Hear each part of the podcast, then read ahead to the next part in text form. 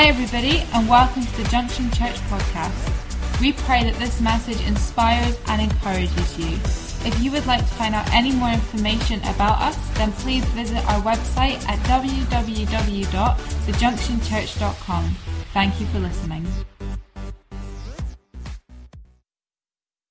So, we're lifting the lid in January, and this morning uh, I spoke about how God uh, wants us to, uh, He wants us to understand how that we, we need to uh, worship Him, to speak of a, a, to sing. When you sing and worship God, you, um, you, you literally declare your, your faith and your praise in Him without any, without any doubt, with any compromise. There's no debate in worship.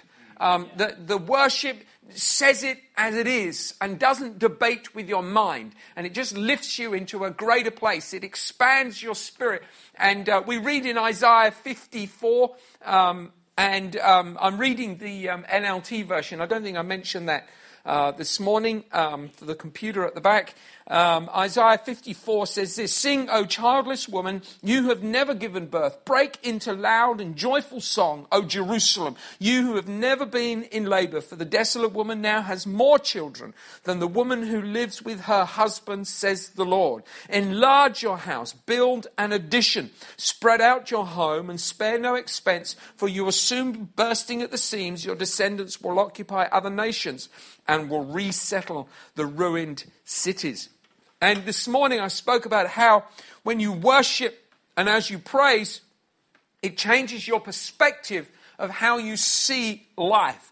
You know, um, one of the things that I've noticed um, in our, our, church is that um, there is a there's great faith in our church to believe for things that we haven't done before, just for the impossible. That, that we've we started, we came up here, as I say, in 95, and we just believed for the impossible. I remember walking up Union Street and, and prophesying that we would buy a building in Union Street or just off Union Street. We just spoke over the buildings and, and prophesied. And of course, God hears the prayer, but what we were praying was impossible. It, it was just one of those circumstances and, and situations that that we didn't know how they could happen. It, it didn't work out, it didn't calculate. You couldn't work it through in your mind, but, but God just, He can do the impossible. He can, he can do the things in your life that you can't work out.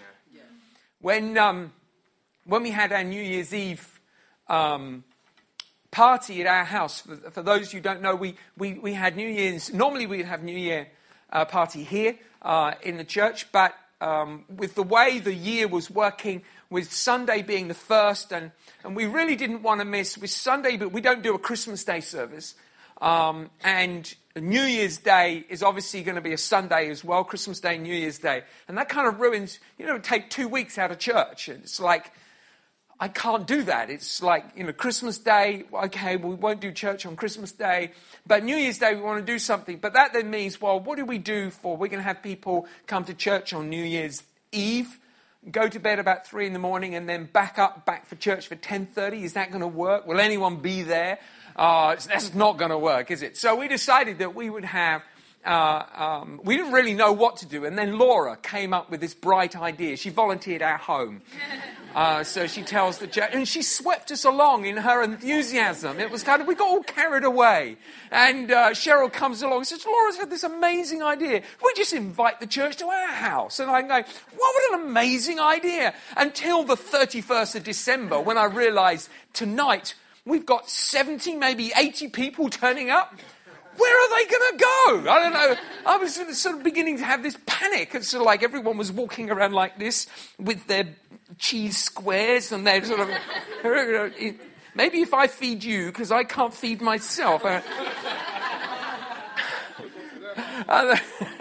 And then and so in my mind, I was trying to work. The thing was, we'd had the uh, YA over to us, that's the young adults. They'd come over in the middle of December for the Christmas party, and we'd, we'd fed the young adults. Now, that was about how many? 35? I think it was about 35. Um, on, and uh, it was 35 people, and um, we, we were full, right?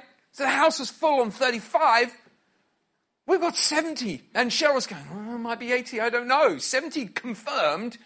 And uh, so we were like, oh, 35. Where did, where did you fit another 35? where did they go? And here's the thing, right? We're just looking at the house thinking, what do we do? And this bright idea um, before, the, before everyone came was just, oh, I just moved the sofa. We had two sofas in a kind of an L shape, put one against one wall, one against the other. It means everyone can move through. We've got 70 people in the house. We could have fitted another, another 20 people and still would have been room. And extra, yeah, next year, next year. It's at Laura's house. And, uh, and the thing was, I, I couldn't work out how it was. And suddenly, this mind, it's like you just get this shift, everything changes. And, and I really want you to understand that God wants you to know that He can do things in your life that you can't see. Yeah. It says in 1 Corinthians and chapter 2, 1 Corinthians chapter 2 and verse 9, it says this But as it is written, eye has not seen, nor ear heard, nor has it entered into the heart of man, the things which God has prepared for those who love him. But God has revealed them to us through his Spirit. For the Spirit searches all things, yes, the deep things of God. For what man knows the things of a man except the Spirit of the man which is in him? Even so, no one knows the things of God except the Spirit of God. Now we have received not the Spirit of the world, but the Spirit who is from God, that we might know the things that have been freely given to us by God. These things we also speak, not in words which man's uh, wisdom teaches, but which the Holy Spirit teaches, comparing spiritual things with spiritual. Now, when Isaiah spoke about the broken and the barren, he told them to sing, saying, You will have more children than those who are already married. So he's talking about those who are broken, who are alone, who are widowed, who are. He's talking about broken people. And he's like, oh, you're just going to have a big family life. You, you're going to explode with, with children. There's going to be a prosperity of your life. Doesn't make any sense. It doesn't add up. You can't compute how that works. You will have, you who have not labored will have more children. Yeah, how does that work? How does that work? But God is speaking into a situation and He's going, Eye hasn't seen and ear hasn't heard, nor has it entered into the heart of man. In other words, God has a way of working these through, things through, and He works it through in a way that we can't work it out. And He says here in 1 Corinthians um, 2, verse 12, it says, Now we have received not the Spirit of the world, but the Spirit who is from God, and we know the things that have been freely given to us by God. Here's the thing for your life is to know the things which have freely been given to us by God to know the things that are freely being given. Freely. Everyone say freely. The things God has given us are free. Right? He's freely given them to us. They have they come without price. The Bible says, if you read um, Isaiah 55, it says, Come and buy um, milk and wine without money, without price. He freely gives to us those things which we cannot get of ourselves. But the mind wants to work out how. How does this work? You see, because we spend our life limited by a lid which is constrained, which constrains us, and the lid is your current situation. It's the reality of your personal life right now, right? What is the reality of your life right now? about two or three years before Cheryl and I were called to ministry, I was 100 grand in debt. I was 24 years of age and 100,000 in debt, right? That's quite a lot for 24. Joe's 24. How would you like a debt of 100 grand, Joe? There You got 100 grand in debt, 24 years of age. God, I want to go into ministry. How does that work, right? You can't take your debt with you. But here's the thing, right? I couldn't work out, I couldn't work out how these things were going to work out. And when you look at the reality of your life, when you look at the circumstances of your life, what you discover is that you begin to start with the hundred grand debt and you look at that and you, you start from that point. That's my problem. I start there. But God doesn't start from your problem, He starts from your promise. He starts from your promise. He doesn't, your problem is not His problem. Your problem, your assessment, that's the situation of the world. You may have assessed your world, your life, and your chances in life correctly based on worldly wisdom. You may have added it all up and go, I don't think I can do much here. I don't think this is going to work out for me. I don't know how I'm going to do this. I don't know which way this is going to go. This isn't going to work out for me because you've calculated it according to the world's way. But the Bible says we haven't received the spirit of the world. The spirit of the world says less, not more. The spirit of the world says you can't, but God says you can. The Bible says that He is the God of yes and amen. So be it. He's the yes and amen in your life. He wants to lift the lid of your restriction. He wants you to understand that He can do more in your life. When Cheryl and I came to Scotland, um, we, we rented a house that we couldn't afford to rent.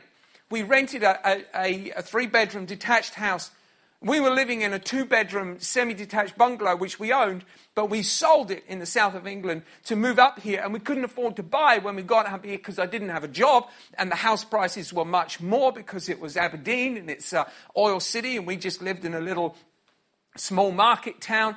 And, and I wanted, I just, I just believed God for a bigger house for a family so that when we had guests, etc. So we had a three bedroom, we got it, we rented a three bedroom detached house. Now the rent was £600 a month, and my mortgage had been 400 and I'd struggled to pay the mortgage before we moved up here with a job. Now I didn't have a job. I got a rent of £600 a month. You can imagine, you can do the maths now, can't you? You can work out the, the difficulty I'm about to fall into. and so we struggled for four years to rent a house at £600 a month.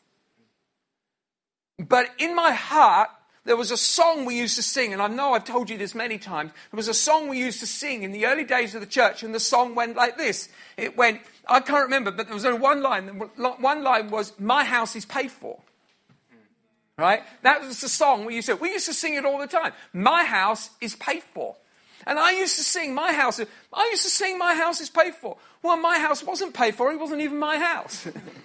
It was, but something in my spirit was saying, my house is paid for. The same way you read that scripture and say, no eye has seen, no ear has heard, nor has it entered the heart of man.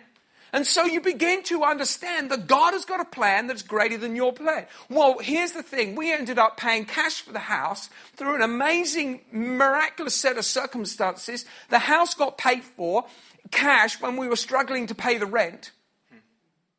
Now, what happens? I didn't see it happening until it happened. I didn't know it was going to happen until it happened.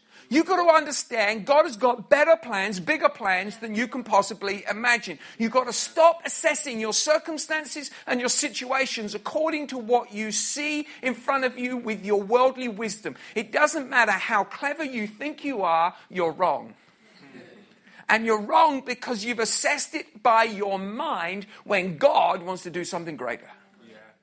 How many of you know God wants to do something greater in your life? He is far more magnificent than you could possibly imagine. Now, listen to this. It says in 1 Corinthians chapter 1, verse 27, it says this But God has chosen the foolish things of this world to put to shame the wise.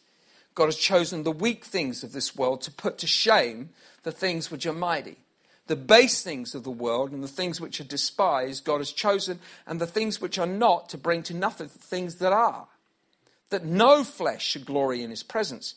But of him you are in Christ Jesus, who became for us wisdom from God, and righteousness and sanctification and redemption, that as it is written, He who glories, let him glory in the Lord. Now, I want you to see this.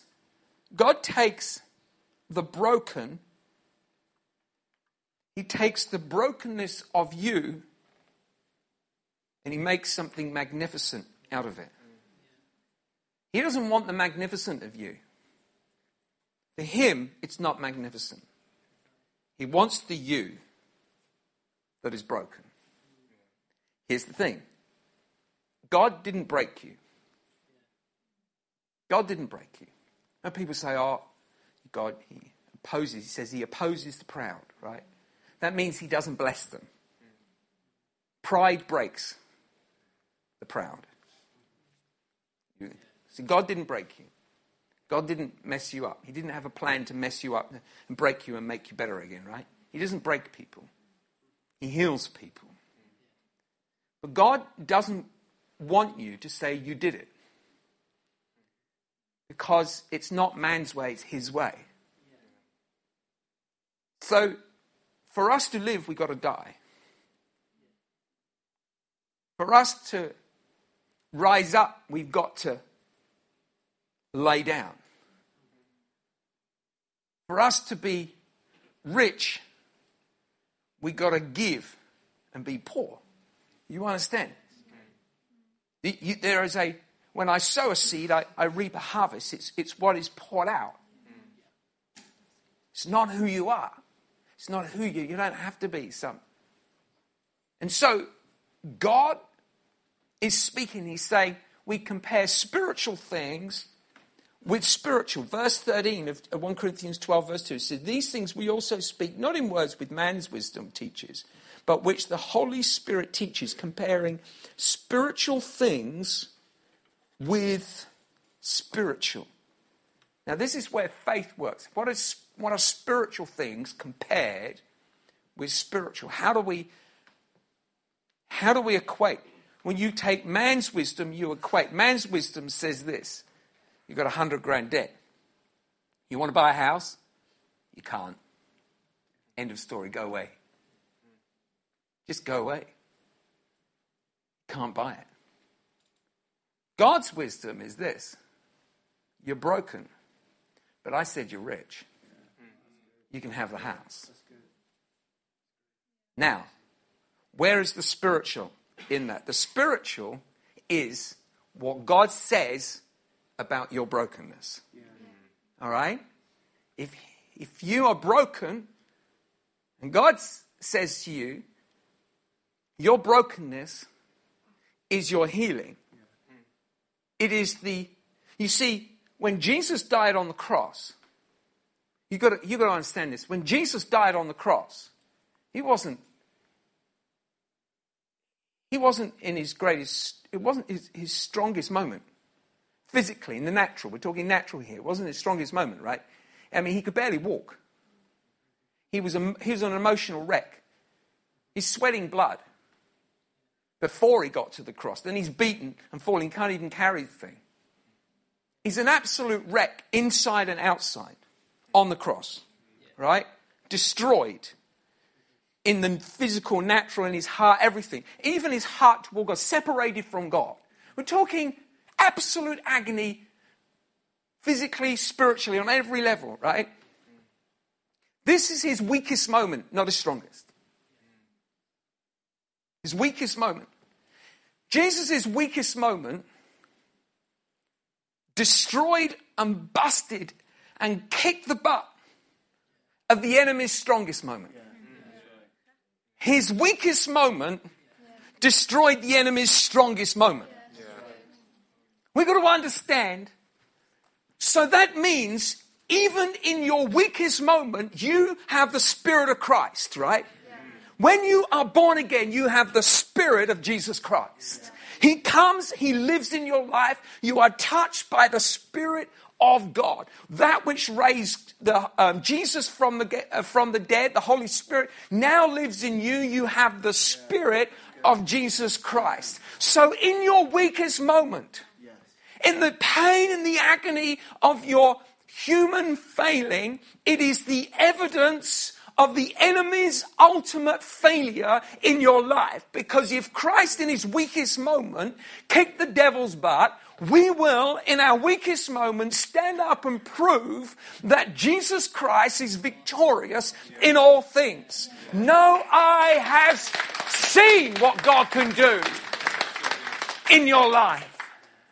You know, we got to understand that there is a spirit of faith and life which comes from God even in any situation, any circumstance that you are in. It doesn't matter how broken you are and how broken you've been. It doesn't matter what man says about you and it doesn't matter what you've done. It matters that you bow the knee and confess his name and declare his goodness and receive his healing and redemption because we are now comparing the spiritual things not the natural. We're comparing the spiritual things with the spiritual. So my brokenness in Christ equals my redemption, which equals a, a saving power flowing through my life. God has called us to believe and see a better plan. The broken, the broken see and measure their life by the plans that they have before them and go, I don't know if I can do that now. I mean, Joe uh, and uh, Andy, uh, my nephew, he's, he's up the back there. So they started going running. And uh, Andy's done a bit more running than Joe, I think. And um, but they, they started running, and so we're having this discussion how far can you run, right? And uh, I reckon I could um, run to the end of the lane. it's about 150 yards. So I go, I don't reckon I could actually run that. And, but when I, when I mean run, I mean walk quickly. So, so see, there comes a point in your life where, I mean, I never could run that way. I was never a runner and uh, you put me in water and I turn into a fish, but, but I, can't, I just can't run, right? And it's like, you, so you make an assessment. If, if life, success in life is based on running, I'm doomed, right? I'm a dead man with no hope, right? So, so that's your natural assessment, all right? But in Christ, I can do all things. Or I can do things which I didn't know that I can, because I can't do those things, but God can do whatever He needs me to do. Yeah. Yeah. Now, He doesn't need me to run. He's not, he's not going to. I mean, I could regret these words now, couldn't I? Uh, I mean, I've always thought that people who do marathons are weird. So there's something wrong with their head. You know, it's just, it's just wrong. Robin, it's wrong. It's like you need therapy. And uh, so, but it's like God needs you to see that your weakness is His opportunity to do the magnificent and the impossible. Thanks for listening. If you have any questions or you'd like to find out contact information or service times, then don't forget to visit our website www.thejunctionchurch.com. God bless.